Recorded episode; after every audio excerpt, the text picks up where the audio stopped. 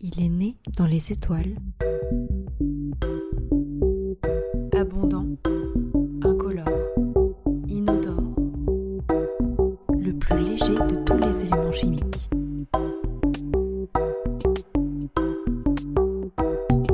C'est votre minute hydrogène. Un podcast présenté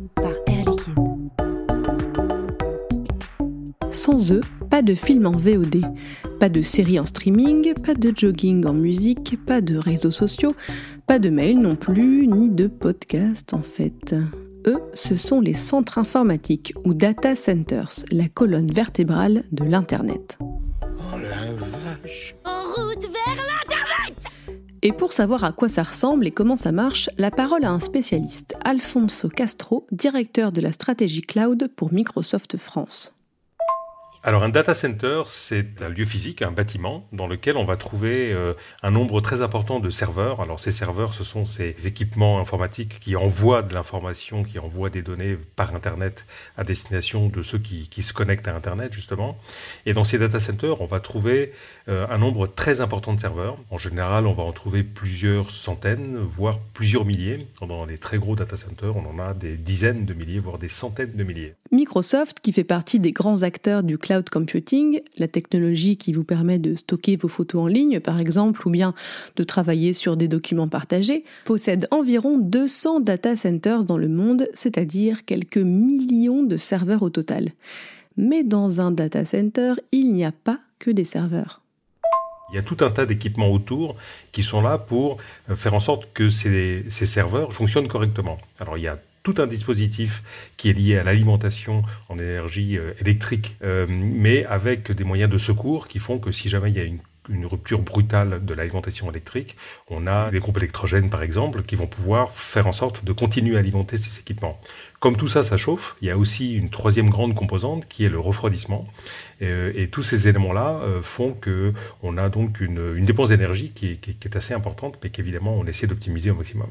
Et oui, avec tous ces équipements, un data center, c'est très très énergivore. Ça peut même consommer autant qu'une grande ville. Aux États-Unis, on estime que les technologies de l'information et de la communication représentent plus de 50% de la consommation électrique.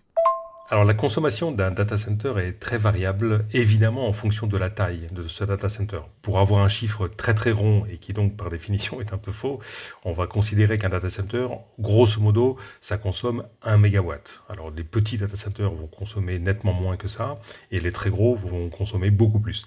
Mais disons que l'unité du mégawatt est quelque chose sur lequel on peut s'entendre.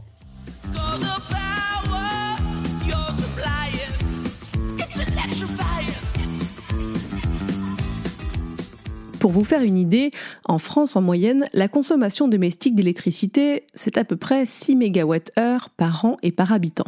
Donc il est crucial pour tous ces centres informatiques de trouver à la fois un moyen de contrôler et d'optimiser ces dépenses énergétiques, mais aussi de choisir une électricité qui émette moins de CO2 on prend souvent l'analogie du, transport pour, pour expliquer que le data center, c'est un peu le, transport en commun par rapport à la, voiture individuelle. Euh, il est évident qu'à partir du moment où on va concentrer donc les serveurs dans un seul bâtiment, certes, la consommation va être beaucoup plus forte, mais son optimisation va avoir un impact positif beaucoup plus important également. Alors d'abord, on va travailler sur euh, l'alimentation donc à partir d'énergies renouvelables. Euh, dans ce qui nous concerne, je pense que chez nos confrères, c'est à peu près la même chose. On est à déjà plus de 70%, 70% de la consommation mondiale donc de data center vient d'énergie euh, renouvelable. Difficile de savoir si les acteurs de la tech sont réellement tous aussi vertueux.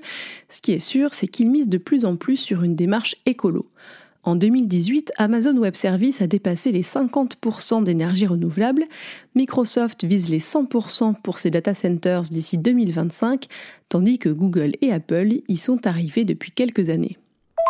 Mais ce n'est pas tout. On va également travailler sur des axes plutôt en recherche et développement euh, qui vont nous permettre d'avoir une, création d'énergie qui, soit soit locale, soit parfaitement optimisée sur, sur toute la chaîne. Et oui, si on veut éviter que les serveurs s'arrêtent faute d'électricité, il faut pouvoir certes la produire, mais aussi la stocker. On peut le faire avec des batteries, classiques, pas top, mais on peut aussi utiliser la bonne vieille pile à combustible bien plus efficace qu'on a déjà évoqué dans les épisodes précédents, qu'elle fonctionne au gaz naturel ou bien à l'hydrogène. Alors la question du stockage d'énergie est fondamentale dans les data centers. Elle est fondamentale parce que il faut à tout moment euh, faire en sorte de pouvoir continuer à, alimenter les serveurs informatiques, quelles que soient les circonstances externes. Euh, on peut avoir des pannes sur des réseaux électriques, on peut avoir des coupures de câbles, on peut avoir euh, des mouvements sociaux parfois, en tout cas tout un tas d'événements, voire des catastrophes climatiques qui font que on doit pouvoir créer de l'énergie et donc disposer de cette énergie au sein de ce data center. On a travaillé euh, au début et encore dans les anciens data centers sur euh, des batteries. Alors c'est un peu comme une batterie de voiture si vous voulez, beaucoup plus grosse et il y en a évidemment une quantité beaucoup plus importante, ce qui pose énormément de problèmes également de sécurité. Et puis c'est pas très très efficace d'un point de vue énergétique. Donc on travaille euh, depuis quelque temps à développer des piles à combustible et on a aujourd'hui donc une production d'électricité. Alors c'est un type d'électricité qui convient parfaitement au serveur, c'est du courant continu pour les spécialistes, mais en tout cas, avec donc ces piles à combustible, on va pouvoir euh, avoir une réaction chimique qui est beaucoup plus efficace que celle que l'on trouve dans une batterie automobile. D'après le Conseil de l'hydrogène, en 2030, l'hydrogène pourrait fournir environ 1 TWh, soit 1 million de MWh, en alimentation de secours pour les data centers. Et avant même de servir au stockage ou à la production d'électricité, l'hydrogène, sous sa forme liquide, pourrait servir au refroidissement des serveurs dans les data centers. Non, c'est... Oh Merci d'avoir écouté ce troisième épisode de la Minute Hydrogène. La semaine prochaine, on relève son siège, on range sa tablette et on attache sa ceinture pour explorer la possibilité d'un avion de ligne non polluant.